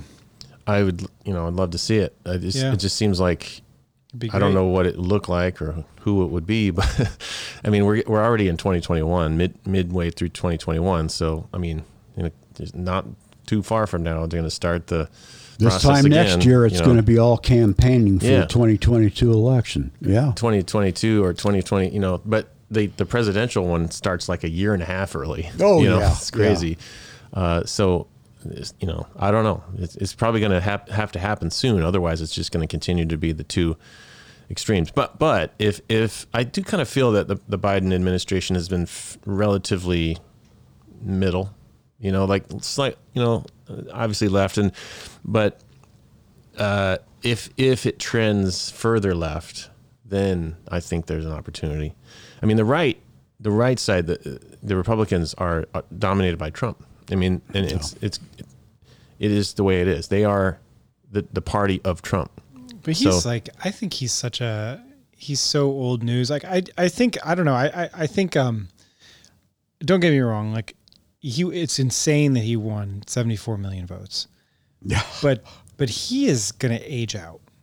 He's already aging out. I think, I, I Did just you hear don't. any of his rally? Did you listen to that at all? I saw, I, I saw a couple he sounded different. He's just, he's doesn't have it. He sounded different. He sounded like like he he's taken a hit. I a mean, the one. idea that this guy who's been, I mean, he's like going to be hunkered down in his like bunker. In But think Florida. about like, but Biden is is very old, and You know, it's but- only it's only four years. I think they're four or five years different. But you know, So- but Trump's not a healthy guy. I mean, he's just Not uh, according to he- his physician. Yeah. Well, This guy's who- gonna be I'm hunkered sure down. his physician's a Trumplican. I'm sorry. Go ahead. I mean, he's just going to be hunkered down in Florida for four years. He's an old guy who's not in good health. I mean, he's already was already slipping. I mean, he's just his his act is old. Everybody knows The one it. thing to never do is underestimate that, though. Well, like you know you- what? there- how many times have we had this thought in these conversations about no, this is nothing, this is nothing, this is nothing. I didn't underestimate him the first. I did. I think we all did a little bit. I I made money on his first election. You did? Oh, did you? Yeah, Okay, maybe. All I'm wrong right. I, I I didn't want him to win. I'd have lost my ass. You hedging, were you hedging your bets or something? Was it a well hedge? that was that, yeah it's like make money or yeah no i i um i didn't want him to win obviously in 2016 but i did bet my friends that he would did you believe it, or were you just trying to hedge? no i believed it No, he, he was probably just looking at it. At what the- point? When, yeah. when did you place that bet? Was it later? we was placed, it right before we the placed election, bet or was it earlier? we placed the bet at a bar before the primaries were even over. Holy crap! That's I said that is bold. I said Man, that is you good. did call it. I said if Hillary Clinton and Trump are the nominees, Trump I, wins. I did also. sure. I also said something similar. I didn't place a wager on it because I didn't want to jinx it, Nick. Well, I, I, I remember before the 2016 election, I, I was still practicing. And my uh, partner and I were talking about this, and we both agreed there was no way in hell he would win the nomination. Okay, so he was nominated. Okay. So there was no bet. No bet. no, between you no, there wasn't. And just a good thing. I lost, like I said, I would have lost my ass. Yeah. Uh, okay, he was nominated. So okay, okay, he got nominated. Uh, no way he's going to win the general election. But you know, he, he you know. ran against. I mean, Well, I, historically divide. I mean, look, I, Hillary Clinton has been demonized, but she's also just like not. She's not a charismatic person. She's She I turns and we people all- off. And I mean, look, let's She be turns honest. people off. Let's She's- be honest. she's You- repulsive. Did, Oh, I mean, yeah. did Yeah, you true. did- were you a fan of Obama? I was. And so, I Yeah. mean, don't you remember in 2008? Like, mm-hmm. I don't remember her fondly from 2008, No, right? no, I mean, she never. was, li- I, I've never right. liked it. Right, I mean, remember how she thing is, acted when Obama I was going to get the nomination, and she was like, she and Bill uh, were so ungracious about she it. She did everything wrong. She almost always does the wrong thing politically. When it trum- comes to winning elections, she chooses the wrong thing every single time. I think honestly, I know people don't like her. I think she would have been a fine president. I think don't- she would have too. I don't dislike her she, personally. She has a great track record. She's done really well. And this whole Benghazi thing is certainly- ri- oh, it's absolutely such a joke. ridiculous. And it's compared to all the other sexist. things, I and mean- the, and the the email stuff. Yeah. Give me a break. It's Come on, ridiculous. like it, Yeah. compared to all the other stuff out there, it's it's nothing. And and there is a huge amount of sexism that's behind. It- Oh, Uh, absolutely. There's no question about but Oh, that. but but I will say, as you said, I mean, I think I think a lot of people do find her to be repulsive in Mm-hmm. some weird way. I can't even define it. I, but but it's also her choices on how to respond to certain things when in in a political discussion. She's she just sort of doesn't deliver it right or doesn't like say the right thing or Mm-hmm. well, I don't know what it was, but like that, that was just a perfect storm. A perfect shitstorm is what it was because Yeah. like she's the only one that would have lost to him or something. I don't know. I think so. I mean, and she other. I mean, look, you you also. I feel like, look, I don't think it was a wise decision to vote vote for Trump in 2016. Like, I certainly did not. But I don't think it was unreasonable. you could unreasonable. un- you could understand it in Yeah, some ways because mm-hmm. I mean, look, Yeah. the the political establishment in this country. It is true. Like, it has failed many people in so many ways, and mm-hmm. nobody embodied that establishment. it was a hopeful vote. It was a hopeful vote that something could change in Washington. Right. Well, right? here's a And I guy. Look, I mean, what- here's yeah. a guy who's a he, he, he may not be a billionaire, but he clearly has a lot of money. He has like how bad of a businessman can he be, right? If he has all It's these as- hotels, as- well, turns out he's bad. an awful He's person. horrible. It's amazing, right? But like, but like you could you could forgive somebody for thinking like there's no way this guy is that bad, right? Like he, he's certainly not a politician. He's he's not the status quo. Like I can No. see where that vote came from. That's why I thought he was going to win. I was like, there's a ton of people in this country who are going to vote for this guy. He's a they're sick. Populist. He's a populist. Well, you know, I when he when he won. Well, let's go back to Obama. Uh, when he ran against John McCain and the idiot, that Sarah Palin. yeah, yeah, Sarah Palin. Sarah Palin cost Yeah, him that election. McCain might have won that. though if I think he would. If he See- didn't choose Mc, uh, Sarah Palin. I think the Yeah, financial I- I- crisis doomed yeah. him. To be honest, he was. I liked I liked John McCain. I think he would have been a good president. But you know, I think the financial crisis doomed McCain. I don't think it was. Well, now Palin, that's actually. true too because the uh, the the economy had gone to hell in handbucket. But I mean, I but but I liked Obama too. So so, so either way, I'd have been happy. But you know. Obama was slipping in the polls until the financial crisis. Oh hit. yeah, yeah. And, and So even with right. Palin, Do you, it's did hard you to- like Obama? Oh, of course. I love. I mean, Yeah. I w- you know I loved Obama. I mean, I liked McCain too until he he kind of. I don't When know he what- I don't chose. Sarah Palin, that was That- the that was that- the that- death knell yeah, or that did- whatever. But he Because- hated Trump. Yeah, I- well, that was later. That was Well, later. yeah, I'm talking about. But, but, I'm talking but what about I'm back saying in the day. But, but, yeah, but I to think- plant the seed, he was he. You know, he had. I think he. The one thing I have to say about John McCain, I always got the impression that he put the country before him and the party. Yeah, and I will say that one And- time though he came to vote like this and like that. That was pretty great, yeah, Thumbs for the down. healthcare, Oh, yeah. Oh man, yeah. That- McConnell's face that- was so priceless. that's I I love I love him for that. But I, Yeah. I, I wasn't a huge fan of him. But also there was a time when he was debating uh, in a town hall. He was debating, um, or he was just doing a town hall in 2008, Yeah. I think. And some lady stood up and started totally disparaging Obama. yeah. And he, goes, stood up for him. "Listen, listen, stop right there. Obama is a good man." Mm-hmm. And he, he- you know, he's he was he was a good. I think he did have a good heart. Uh, he he just Can you believe that Arizona uh, Republican Party censured his wife? I can. Oh, Because it's yeah. It's Arizona. It's unbelievable to me. Yeah. Arizona. Like, yeah. I can. Um, Yeah, yeah, because she Certain places, uh, I can. I can. Yes, It's a shame. it is a shame. It's absolutely. well with the Republicans right now. If anyone dares say anything, anything against, especially Trump, they're banned from the tribe. They are shunned. But as we, as And- you said, I think the total numbers of people that identify as Republican are shrinking a little bit. oh, it is. right? Oh, yeah, twenty four percent So of the it's less and less impactful, Mm-hmm. and it's going to be an interesting 2024 election. I mean, But what's going to be interesting is sometime it it, it it never ceases to amaze me of how weak and scared all these Republicans really are of him because he's Yes. really he's so he's such like old laundry at this point. Like he doesn't have he's not going to run in 2024. If he does, he's going to get destroyed and drag the well, party down with that- him. That's kind of like what um, he was talking about, Liz Cheney.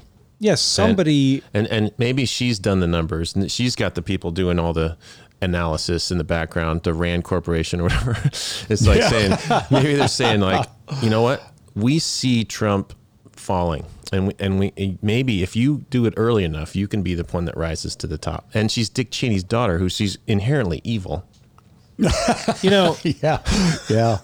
you, it, you know- it is always amazing. Like you, you see who people. I mean, like I, always really disliked her, yeah but it is amazing to see in the Trump era guys like you know Bill Kristol is another person who I did not like a lot. flipped Um, and it's not even that he flipped, but I mean, I think there there are some people who have a different perspective, and it is based on, but you don't know what it's about, and um, you see it come out. But like Bill Kristol, I mean, he is he does have principles and he stands by them, and she's the same way. Like I d- didn't like her, and I never thought I would admire her, but what she's doing is a hard thing to do mm-hmm.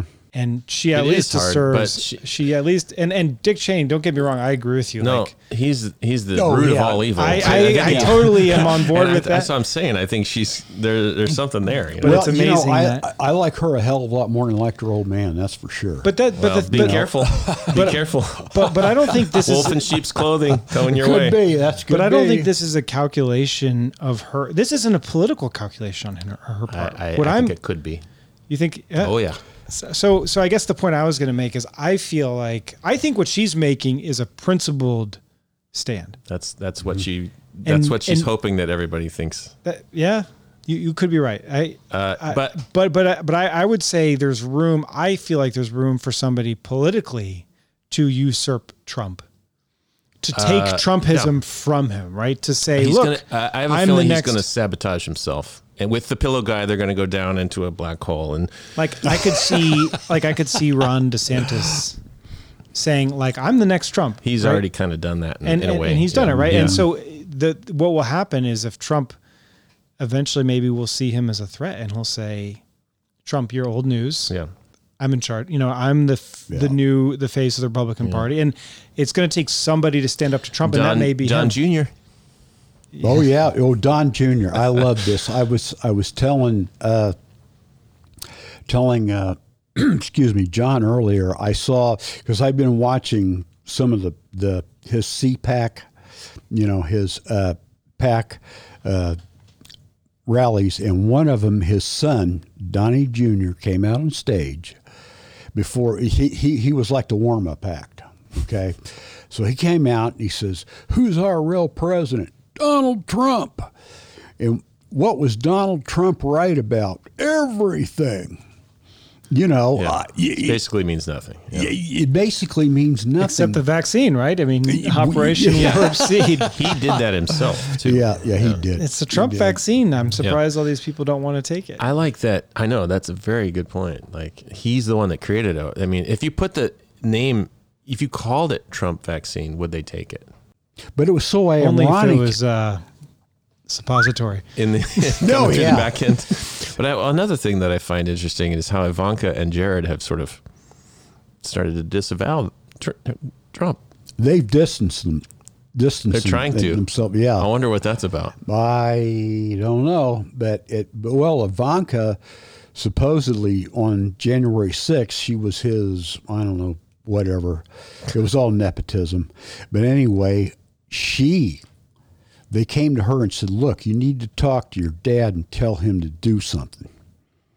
And she went down and she he he was down in his bunker or whatever where he was safe because well he told all the the rioters he'd be right there with them and they believed him uh, and he wouldn't budge All I know is I saw on January 6th, I saw them all partying with like multiple large Yep. flat screen TVs, Yep. drinking, Like a football game. cheersing, Yes. celebrating Yes. that this Yeah. is the day that they're going to take over the government. I mean, it looked like a coup, a coup celebration. Y- yes I yes. mean, I and they, I, I mean, where's that video? Is it still Was there- around? I mean, Oh, was there a be. worst day in American history in the last hundred years?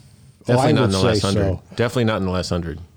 I, I'd say that's there's no worst day. That is the worst day. yeah exactly that's, that's what i'm thinking i think it is the worst day Yeah. uh, you know, when when Americans and calling themselves patriots, I mean, oh Jesus, because I sat there and watched the whole thing on TV. We need more patriots up here. You know, the ones that were trying to break into uh, Chamber of Congress and all that. stuff. I mean, the patriot, hell, you're a traitor. You know, you're Well, you know you're a traitor. A lot of very misled people, a lot of confused people. Some people that were not confused. Some people were very clearly out to do some damage. I've said this before. I think it was a small group of really like militant people that wanted to do some damage. Maybe like 200 people, maybe maybe more. Um, but all the other people were confused. Uh, they were Trump supporters. They were people that were easily influenced. It was a weird mix of people, but I think there's probably about 200, 250 people that were out to kill Oh yeah, Mike Pence and Yes. whoever else was in their way. Like kill a senator, kill a House representative, uh, wrap them up. Let's do you know steal stuff. There, there It's was so some amazing because there's been nobody more loyal to Trump.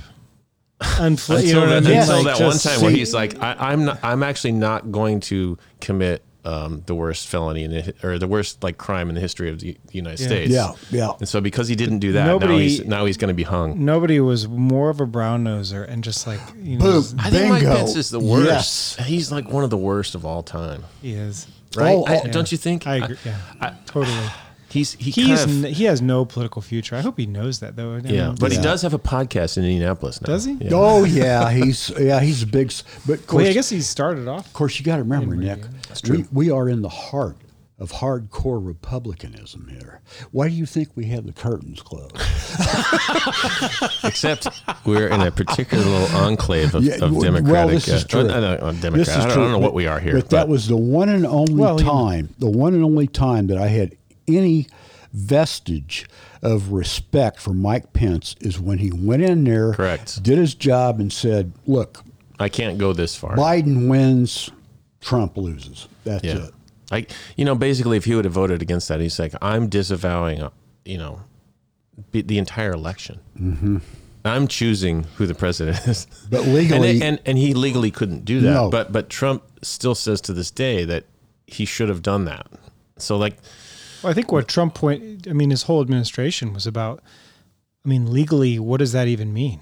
Yes, You can do whatever you want to do if nobody can stop you. Then what Yeah. difference right. does it And make? so one thing I mean, I've always said about Trump illegal is that he, one thing that he, he was he was good at was having a good team of lawyers.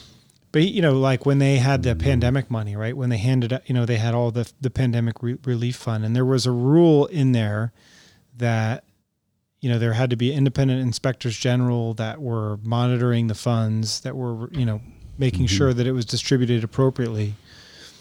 And Trump just fired all those people and took the money, mm-hmm. took over the money, and just That's distributed it how so- he would saw saw fit. Uh, yeah so the all that happened a lot and throughout his entire administration firing people that didn't kiss his boot things like that. Anyone that didn't exactly. you know and that- so like yeah that's sort of like the, the steps towards dictatorship or whatever you want to call it. I, I believe that stuff.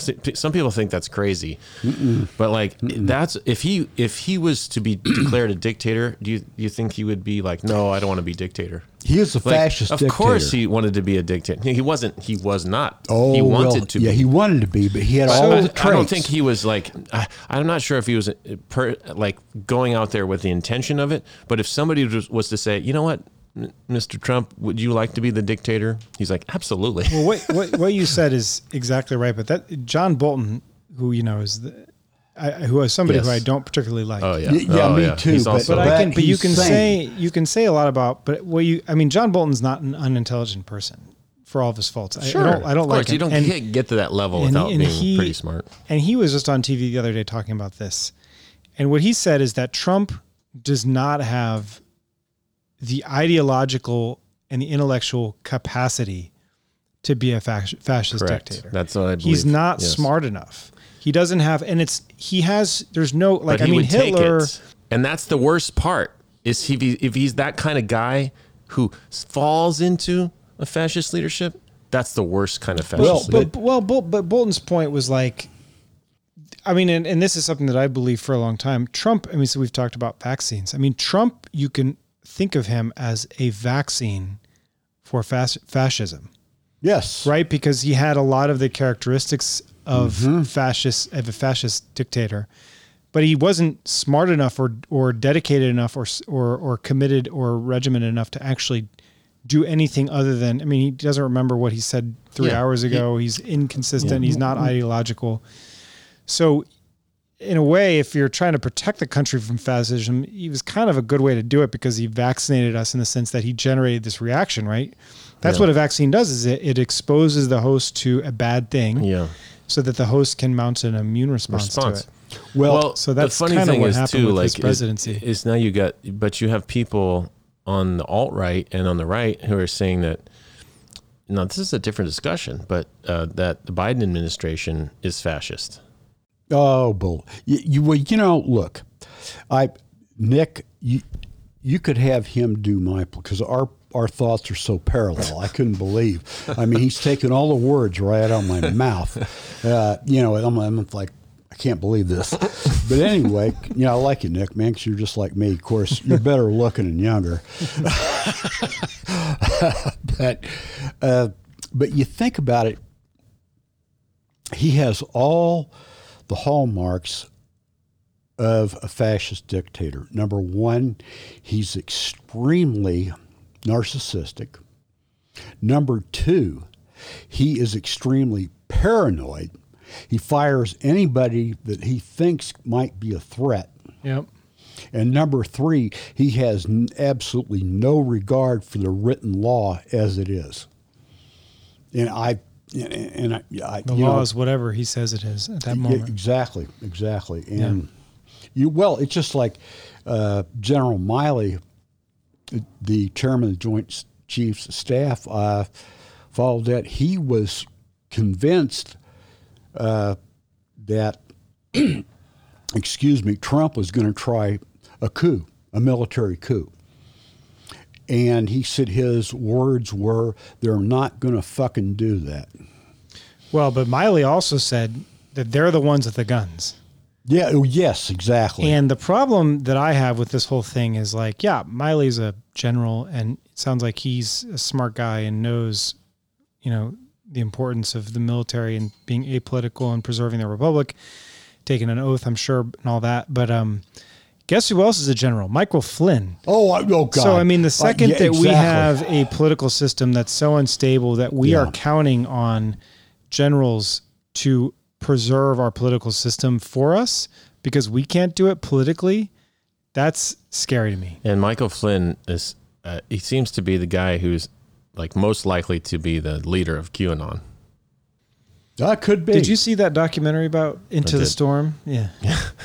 Well, you know, he uh, retired lieutenant general, lieutenant general, one star away from being a full, a full. I mean, how did he general. get that far? I, ch- d- man, I this guy's pulling it right up. I'm thinking, you got to be kidding me. This guy ascended to the rank of lieutenant.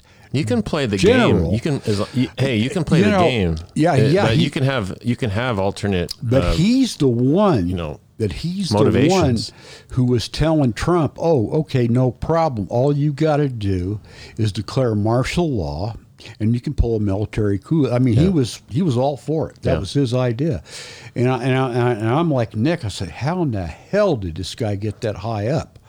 yeah, I, I still think that we narrowly evaded some some pretty bad stuff. Oh no shit! You know, like Yeah.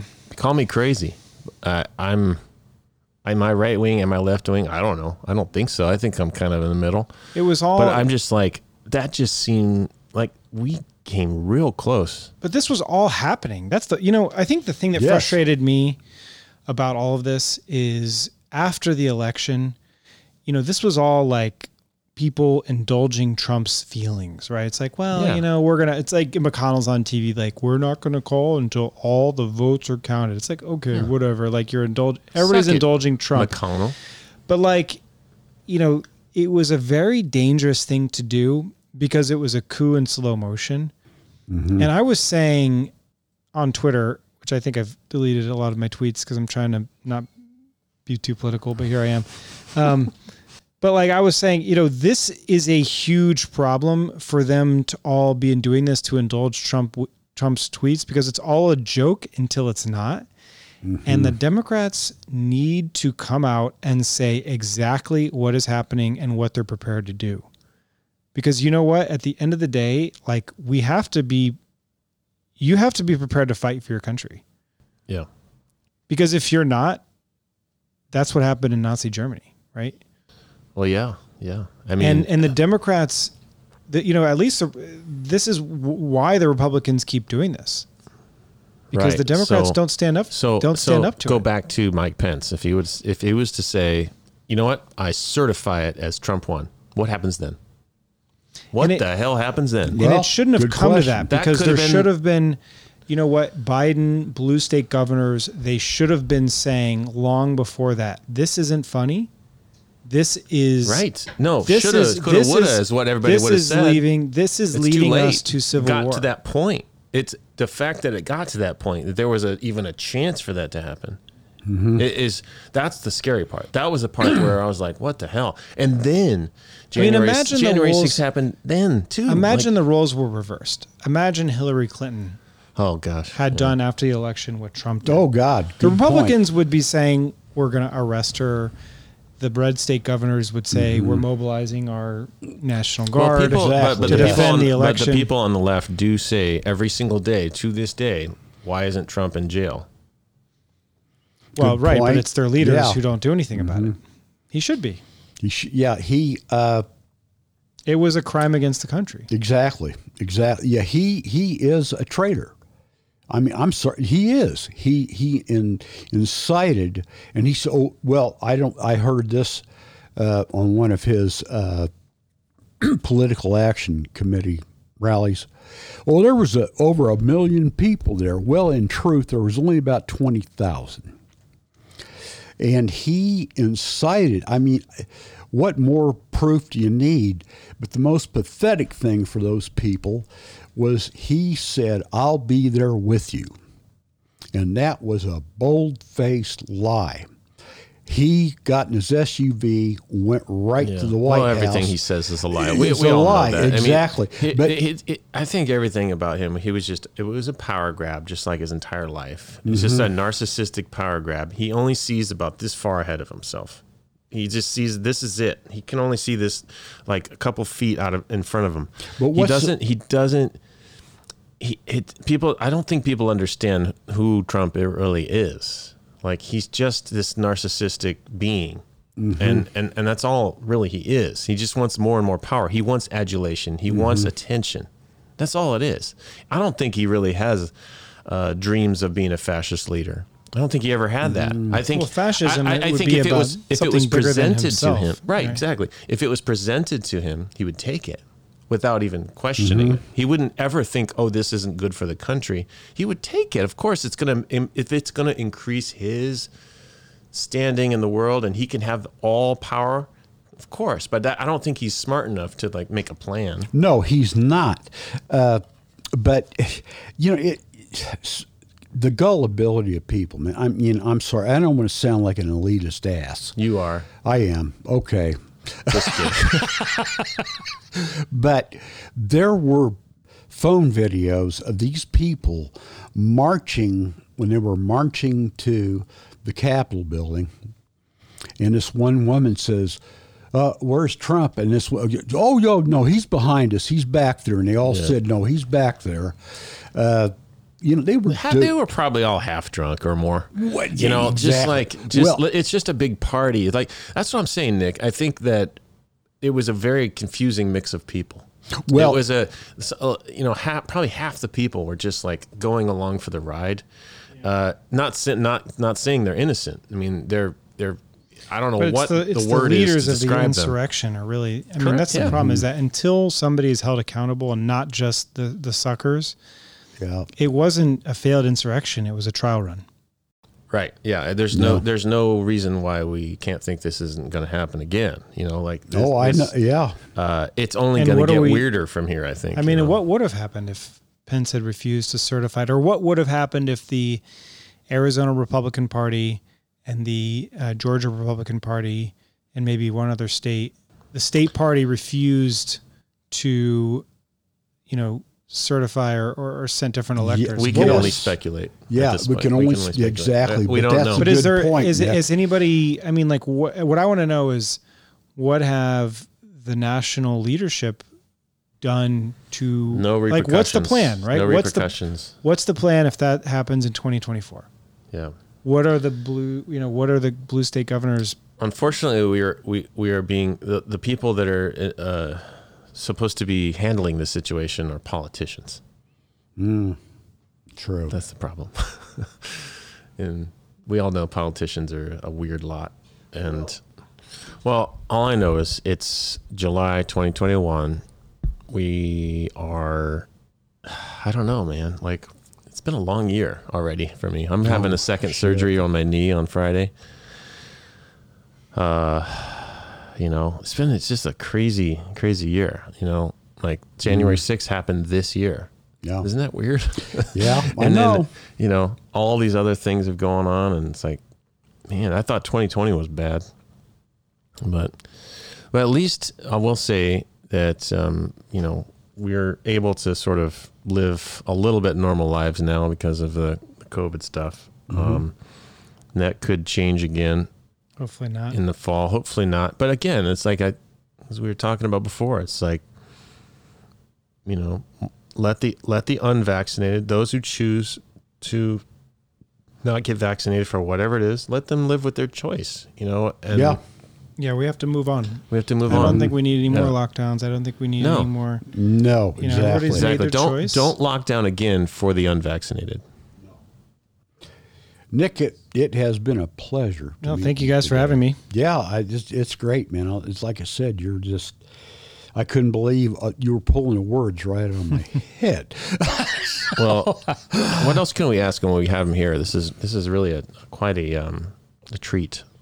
Yeah, it is. Like uh, I, I didn't expect to go into the the cancer discussion, listen, man, but we have an NIH physician sitting here. So I learned that NIH is 27 divisions.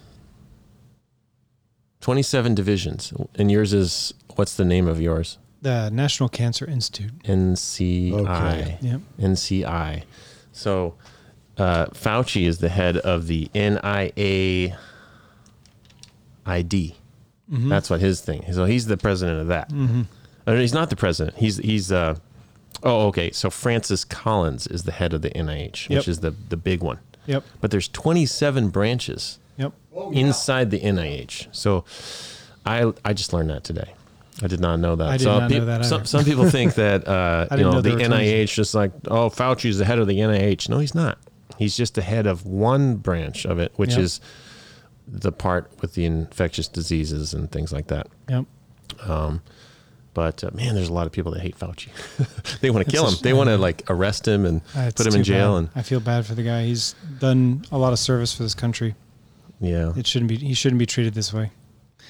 You know, and, it, and it's crazy to me when people are like, "Oh, well, he was saying this, and now he's saying that," and it's like, yeah, Fa- you know, He's- what we know about things changes, right? Like He's- we don't he's- always kind of coming at it from a scientific well, we standpoint. don't we right? don't always keep the exact same approach for th- like we treat cancers now differently than we used to treat cancers. I think this is a bigger So- picture thing where, where it's like eh, once somebody says something once, they can never change their mind or they can never, eh, you know, what. There's never any new data. It's always like it's always like uh, he said that before. Can't, I mean, the mask thing is a mind. good He- example. Change your mind. I mean, the mask thing is a good example, right? When this all started, I mean, we didn't know how the virus was spread, Right. and there was also a shortage of masks. Well, that was a big deal. Yeah. And so, you know, he was like, he didn't want people hoarding masks, Mm-hmm. and we didn't have good data that showed that you should be wearing a mask. We just didn't. I, we hadn't encountered this before, so he was does- like, I don't know. that we does need, seem to be a little bit of a. I, I I was a little bit curious about that, like why he did that, because I think he knew that masks were going to be good. I don't think. Yeah, I don't. I don't know. I, I wouldn't. I don't know his motivations, and but I just remember at the time thinking that you know there's something they're looking at, and right now there's a shortage, and we know that the doctors that are treating these people need masks. Right. So I mean, Well, the, Doesn't another uh, wrinkle in all that is like, why, why would there be a mask factory here? Like, of course not. Like, what? Why do you need masks? So, like, everybody's saying, why don't we have enough masks? Like, why would you need that many masks? And It's Yeah. always about supply and demand and stuff. Like, uh, so yeah, now we have mask factories here or th- places that make masks, but now we don't really need them anymore. So, yeah, it's it's people always expect perfection in life, and the, the people on the outside that don't know yep, they're always like, why isn't this perfect? Yeah. And and I think that's a, a flaw of our society right now. You know, well, Well, like you, you know, uh, up until this pandemic, who wore masks? Well, Asians. let's see. It was people. Well, yeah, 'cause of Chinese. smog. no, I mean, well, I mean, they, Yeah. they wore it from their Also because of SARS. MERS yeah, and yeah, SARS. SARS and all that. But but in the U.S. anyway, who did? Okay, hospital personnel, Right. of course. Yeah. EMTs, of course. Uh, private practitioners like me. yeah, you know, and and that was it. I, you know, you know, you didn't have, you didn't need masks for everybody in the country. There were only a small percentage of us who were wearing masks every day. yeah, So you know, the the supply meets the demand, and all of a sudden, the demand goes, whoa. I think it just messes with people's reality, like that life isn't perfect. Yeah. you know, I Yeah. think you you think that you can have anything at any point, but like sometimes something comes out of nowhere and just throws you a curveball, mm-hmm. Yep. and I you're mean, I think- you're not prepared for it. you know? I think we still don't even know for 100% certainty that masks are necessary. I mean, you know what I mean? Like, that just goes to show we just don't. Yeah. Because to prove that, you would need a randomized controlled trial. Haven't done And that that. hasn't been done. No. I mean, you know, at the end of the day, it's like sure not hasn't worth doing. I don't think it's been done. I don't, it could, maybe there has been one. I'm just not aware of the results to be, you know, I can look, but, um, That's but good it, but you know man. it may be you know that it just is a matter of you need to do a better job of you know keeping infected people at home tracing not you know minimizing uh, social you know eh, social distancing and all that we just don't know for sure which things helped and which things didn't and um people like you said people expect perfection and you- you're just not going to get it yeah. and if your lack of perfection means you're not going to believe that anything, you're not going to believe anything that anybody says. the like, fact that we are bad. even Yeah. alive at all and we're flying through the universe in this little ball and it's like mm-hmm. like people forget these kind of things you know like Yeah, there's so many miracles that are going on right now and it's like Yeah, that the- we, we're just in this little world of perf- we- we have this these thoughts of like we have to, everything's this certain way and we're so coddled we're so coddled Mm, we to think that like Yes. everything is just taken care of by somebody and geez guys just calm down And we're, we're, we're in a, in a process, we're destroying the environment, causing uh, climate change. Even Trump in the last couple of years acknowledged that yes, we have climate change. Uh, you know, but people just want to keep on, you know, the same path. You know, we're still using fossil fuels like we shouldn't be right now, and, and we're we're destroying the environment. So You're such a hippie, Tom.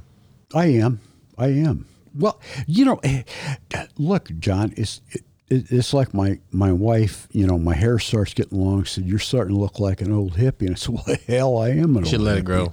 Yeah, yeah, I, yeah. I, I, I think I would, but I, but, but, but I have to live with my wife, man. I- Oh, no, I- hell, I'll cut it. But, but no, it's. I mean, we are.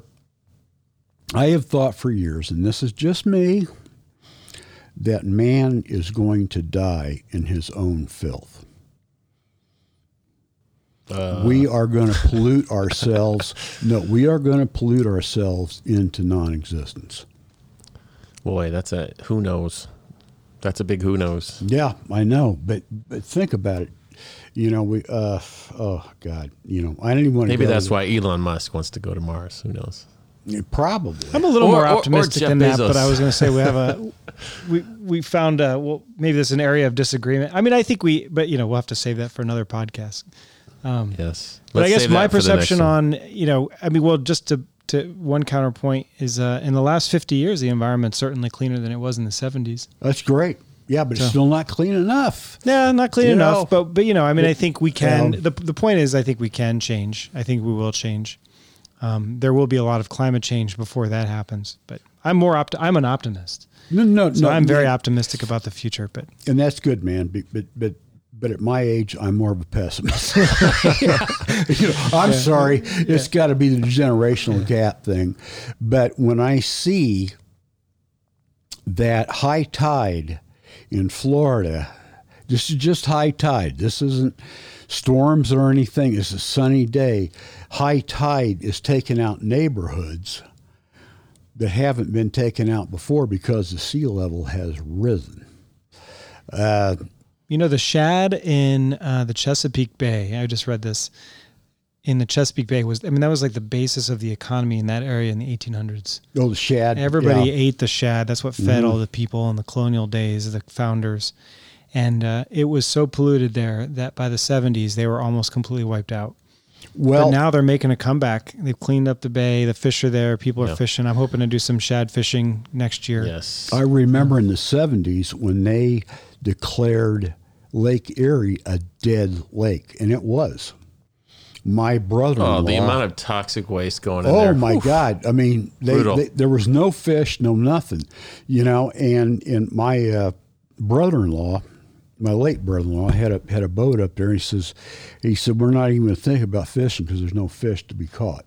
Wow. Mm, Three-eyed crazy. fish from Simpsons. And, but, but they, yeah, but but they they uh, they made it law. They stopped all that, and and by God, Lake See? Erie came back. I was hoping So to end on hope. a positive note. Well, I think that's a positive note. Oh. it came Yeah. back. Oh, it, It did come back. back, Okay. man. came back. Yeah. All right. So on a that- positive note, we will go out. we can change. We can change, everybody. Thanks to Nick All right, Yeah. guys. Thanks for Nick having and me. Tom, I guess too. Next has been it, it's been great. Nick, I- Thanks it's for been a having me, guys. Thanks. Yeah, it's been a pleasure. to Next one, you. we will talk more extensively about all of our knowledge about climate change. Mm. Excellent. okay. See you guys later. Bye.